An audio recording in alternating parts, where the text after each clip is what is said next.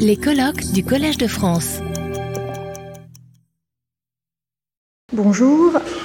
Euh, tout d'abord, un grand merci au professeur Jean-Jacques Hublin de m'avoir convié à participer à ce colloque fort intéressant. Et je voudrais également euh, saluer avec une grande émotion la mémoire du professeur Yves Coppens. Donc son humanisme, son humanité, son enthousiasme, sa convivialité et son humour seront toujours dans nos mémoires. Sa passion du terrain et sa générosité l'ont toujours conduit à aider les jeunes chercheuses et jeunes chercheurs à concrétiser leur aspiration scientifique. Le professeur Yves Coppens m'a fait l'honneur de soutenir certains de mes projets et de m'accueillir dans son laboratoire au Collège de France pendant deux ans. Pour la petite anecdote, euh, figure de style que le professeur Coppens savait manier avec brio, sans doute mieux que moi, j'ai pu dans ce cas faire une conférence ici même, donc il y a très longtemps, euh, du temps des diapositives, donc c'est pour dire. Et ça a été pour moi un grand moment de solitude quand j'ai constaté que toutes mes diapositives étaient à l'envers. Donc ce qui ne devrait pas arriver cette fois, enfin je l'espère. Donc je vais donc vous présenter ici un regard croisé entre données de terrain, données anatomiques, afin que nous puissions réfléchir tous ensemble sur la singularité ou la pluralité des artisans et des cultures matérielles au Pliopléistocène. Tout d'abord, comme vous l'avez vu euh, tout à l'heure, l'histoire évolutive des hominines et leurs techniques s'est considérablement complexifiée ces 25 dernières années, grâce à l'apport de nouvelles méthodes d'analyse, mais surtout, comme vous l'avez vu, de nouvelles découvertes, tant archéologiques que paléanthropologiques. Les découvertes faites en Afrique orientale et, en, australe mettent en effet en avant une grande diversité, tant sur le plan biologique que culturel, au cours du Pliopléistocène. La définition de notre genre, donc le genre homo, et les critères concernant sa définition font l'objet naturellement de nombreuses discussions, que ce soit sur le plan anatomique, comportemental ou philosophique. Parmi les critères proposés pour définir le genre homo par Richard Leckey John Napier et Philippe Tobias en 1964, nous pouvons citer le volume endocrânien, une posture érigée, une démarche bipède et une préhension puissante et précise. Ainsi, les capacités manuelles semblent être indissociables de cette définition du genre homo. La manufacture d'artefacts lithiques occupe également une place particulière dans la littérature pour cette définition. Mais quelle est la relation entre les hominines et les différentes cultures matérielles? Doit-on considérer la fabrication d'artefacts lithiques comme spécifique du genre Homo et est-elle un élément pour le définir? Donc, Je vais discuter ici des hominines qui ont pu tailler des artefacts oldoïens et acheléens. La question des, artisans du Lomécouien sera quant à elle euh, abordée dans quelques instants par Hélène Roche. Donc l'artisan de l'oldoïen est-il exclusivement Homo habilis et celui de l'acheléen Homo erectus?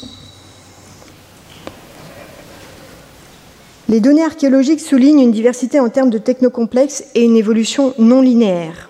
Donc les plus anciens outils oldowayens connus, trouvés in situ, ont été mis au jour au Kenya, dans le site de Nayanga, dont je vais vous présenter tout à l'heure, qui date de plus de 2,6 millions d'années. En Éthiopie, la formation de Busibida à Gona a livré le plus grand nombre de sites oldowayens anciens, datés entre 2,6 et 2,5 millions d'années. On peut également souligner le site de Bokol Dora 1 à Lidigeraru, daté entre 258 et 261 millions d'années, et les sites AL666 et les complexes de sites de Local Elei, datés tous deux à 2,34 millions d'années. Les récentes découvertes ont également montré la présence d'artefacts oldowayens et acheléens dans les sites de Danaoale-Gona et de Busibina North-Gona. Et pour finir, certains sites oldowayens, comme vous le voyez ici, sont plus récents que les sites acheléens, dont les plus anciens sont les sites de Kokiselei 4 et des sites de Konsodo Gardula et de FLK West Site. Donc vous voyez ici, comme pour l'évolution humaine, nous pouvons considérer que l'évolution culturelle pourrait être elle aussi considérée comme buissonnante. Donc l'oldowayen au sens large euh, chevauche temporellement et géographiquement différents taxons dominines, dont vous avez vu euh, les autres taxons ce matin. Là, on est un peu plus haut en chronologie. Donc, les premiers représentants de notre genre, ici en jaune, les paranthropes et certaines espèces d'Australopithèques en Afrique orientale et australe. Mais quelle est la nature des relations entre ces hominines et différents assemblages archéologiques? Singularité ou pluralité de ces artisans? Je vais d'abord aborder deux principaux aspects euh, le premier consiste à étudier les associations hominines culture matérielle dans les archives de terrain du Pliopléistocène à deux échelles, euh, la première euh, régionale et une à l'échelle également plus locale. Le second paramètre est lié aux données anatomiques afin qu'on puisse discuter ensemble des habiletés manuelles de ces hominines. J'ai travaillé sans a priori sur les données bibliographiques euh, présentant des sites archéologiques euh, où sont citées dedans des informations spatiales et le contexte de découverte. Il est à noter qu'il est parfois difficile de retrouver certaines informations dans les articles consacrés à la description des fossiles euh, d'hominines, notamment celles concernant le mode de dépôt, le contexte, in situ en surface, et la distance par rapport aux vestiges archéologiques. Donc, afin de discuter de cette relation entre hominines et culture matérielle, j'ai examiné les hominines et les vestiges archéologiques d'Afrique orientale et australe, datés entre 2,8 et 1 million d'années, et j'ai classé leur relation dans des catégories fiabilité. Donc j'ai défini un niveau faible euh, de fiabilité lorsque les vestiges d'hominines se situent à une échelle régionale, c'est-à-dire dans les mêmes cadres chronologiques que les sites archéologiques, mais à des distances importantes. En revanche, on peut définir une confiance plus élevée, cette fois-ci à une échelle plus locale, qui correspond à des restes d'hominines trouvés in situ, dans le site archéologique ou à quelques mètres de ce site, ce qui pourrait être, d'un point de vue du rasoir d'Oxcam, l'hypothèse la plus parcimonieuse pour la relation hominine-culture matérielle. Donc même même si bien sûr il est toujours difficile d'être sûr que l'hominine trouvée dans un site archéologique soit le fabricant de ces artefacts, c'est souvent quand même l'hypothèse couramment utilisée et sans doute la plus parcimonieuse et qui est notamment utilisée pour les sites du paléolithique supérieur et du paléolithique moyen. Donc, dans le cadre du débat sur la pluralité et l'unicité des artisans, euh, le bassin de l'Homo turcana contribue par un nombre important de restes d'hominines et de sites archéologiques largement à ce débat, dont plusieurs découvertes sont issues des travaux qui ont été menés par le professeur Yves Coppens, dans la vallée de Homo notamment. Donc le premier exemple que je vais vous présenter est ici à l'échelle régionale, donc un faible une faible confiance euh, de cette association, c'est-à-dire quand les restes dominines sont présents dans le même horizon euh, chronostratigraphique que les assemblages lithiques, mais à des distances importantes. Donc on peut citer notamment comme exemple euh, ce crâne, l'holotype d'Australopithecus pardon, Gary, qui donc définit cette espèce et qui est associé à de la faune qui présente des traces de découpe, donc qui montre potentiellement une utilisation d'outils, mais qui est parfois associé au site archéologique oldowayen de Gona, qui se situe en revanche à 90 km euh, de ce crâne.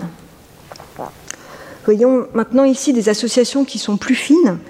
Donc pour ce qui concerne l'association entre l'oldowayen et Homo habilis au sens large, donc je ne vais pas rentrer dans le détail euh, si on est en Homo habilis ou Homo rhodolfensis, six évidences ont pu être répertoriées en Éthiopie avec le site d'Ael 666 euh, ici et le site de, le site de 1, également au Kenya, dans la localité de Lokalelei 1, et en Tanzanie avec trois sites, les sites de Dika, Ewas Oldupa et NM Kaskel, qui sont tous situés dans la gorge d'Olduvai. Donc je vais vous présenter quelques exemples pour que vous puissiez me croire. Donc le premier, euh, notamment dans la formation de Nachukui, à l'ouest du lac Turkana, euh, il en a trouvé il y a quelques années une dent issue euh, du site de Lokalelei 1 alpha, qui est daté de 2,34 millions d'années et qui correspond donc à l'un des plus anciens représentants du genre Homo au Kenya. Et cette dent a été trouvée donc en surface, a été trouvée à 100 mètres du site de Lokalelei 1, qui renferme lui un nombre important euh, d'artefacts oldowayens.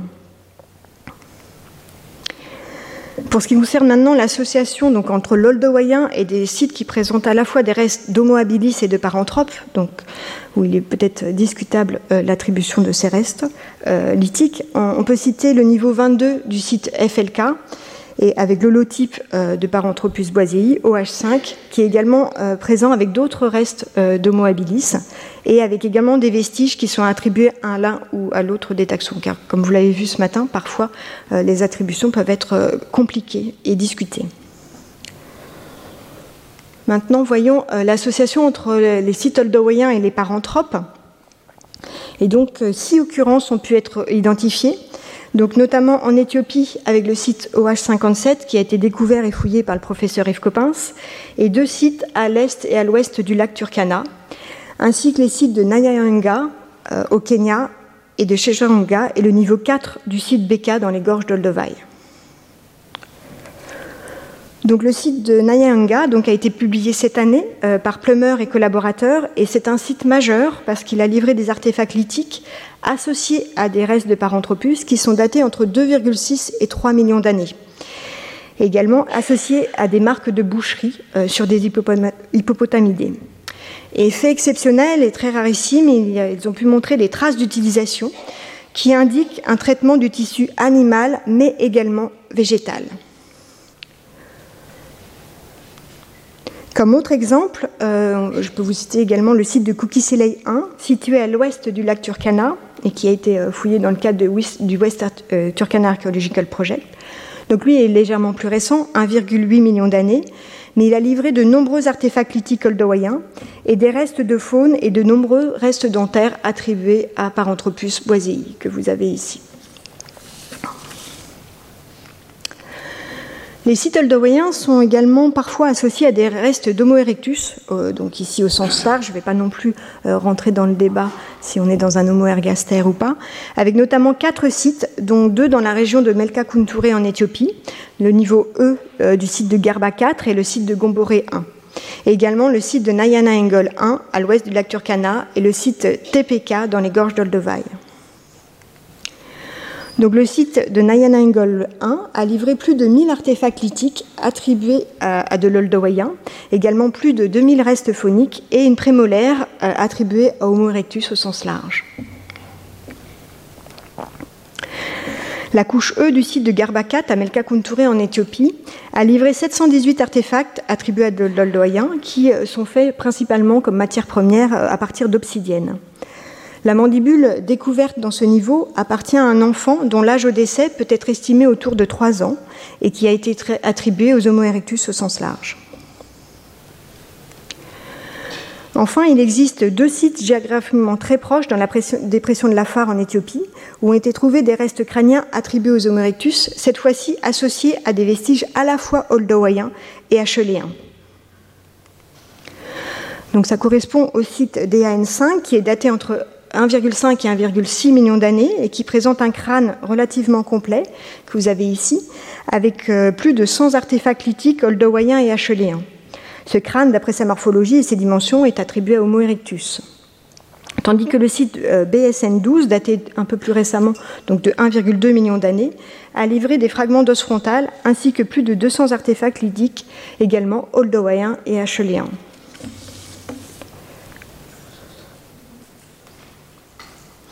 L'association entre Acheléen et des vestiges de Paranthrope et d'Homo erectus a été également observée, euh, notamment dans la localité KGA10 de Konso-Gardula, avec des vestiges de Homo erectus qui ont été trouvés à moins de 50 mètres de la fouille A10 et qui a livré notamment de nombreux bifaces acheléens.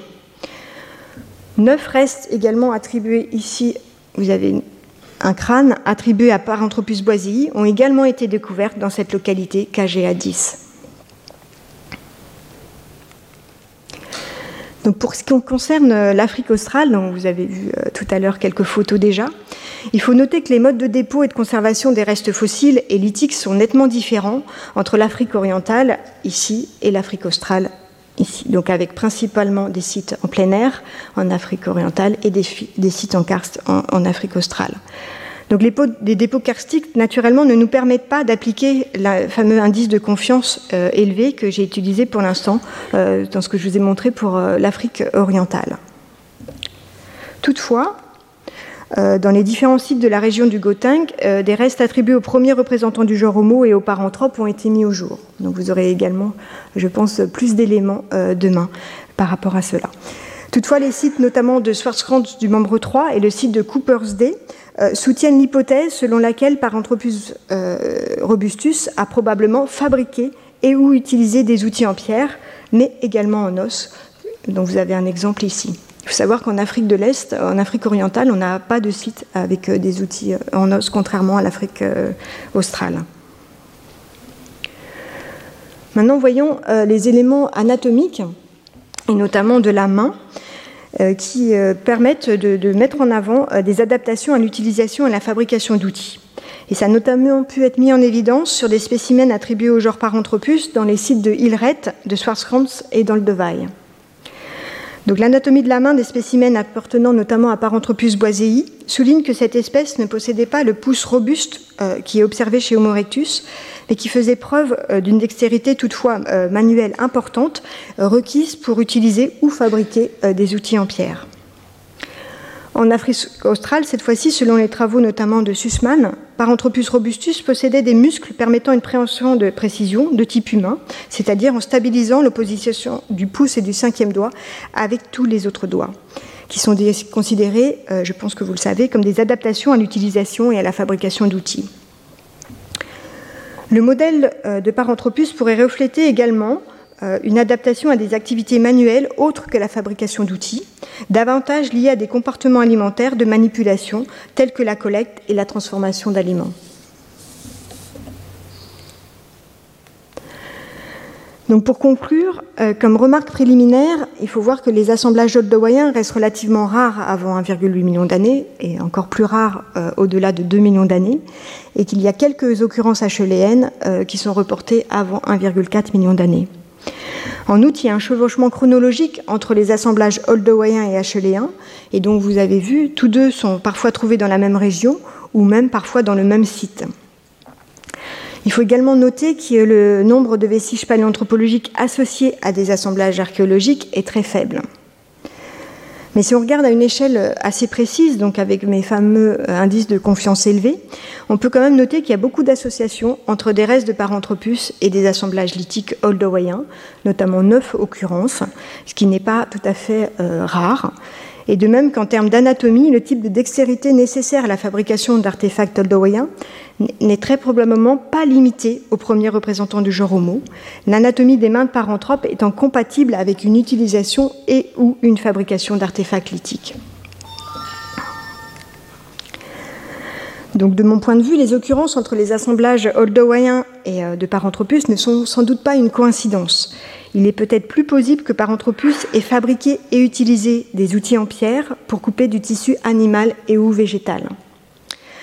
Paranthropus doit donc être considéré comme un fabricant d'outils de pierre et d'outils en os, au même titre que les premiers représentants du genre Homo, même s'il est possible naturellement que leur utilisation puisse être différente en fonction des variations des spectres alimentaires entre ces deux genres.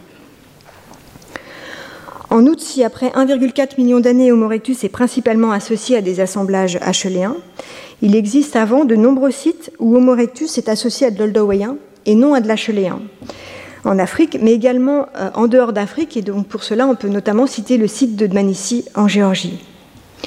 Donc selon le faisceau d'indices présenté ici, il existe donc de mon point de vue une pluralité des artisans au Pliopléistocène. Et la fabrication d'outils lithiques au cours de cette période n'est sans doute pas spécifique au genre Homo. Je vous remercie. Retrouvez tous les contenus du Collège de France sur www.colège-2-france.fr.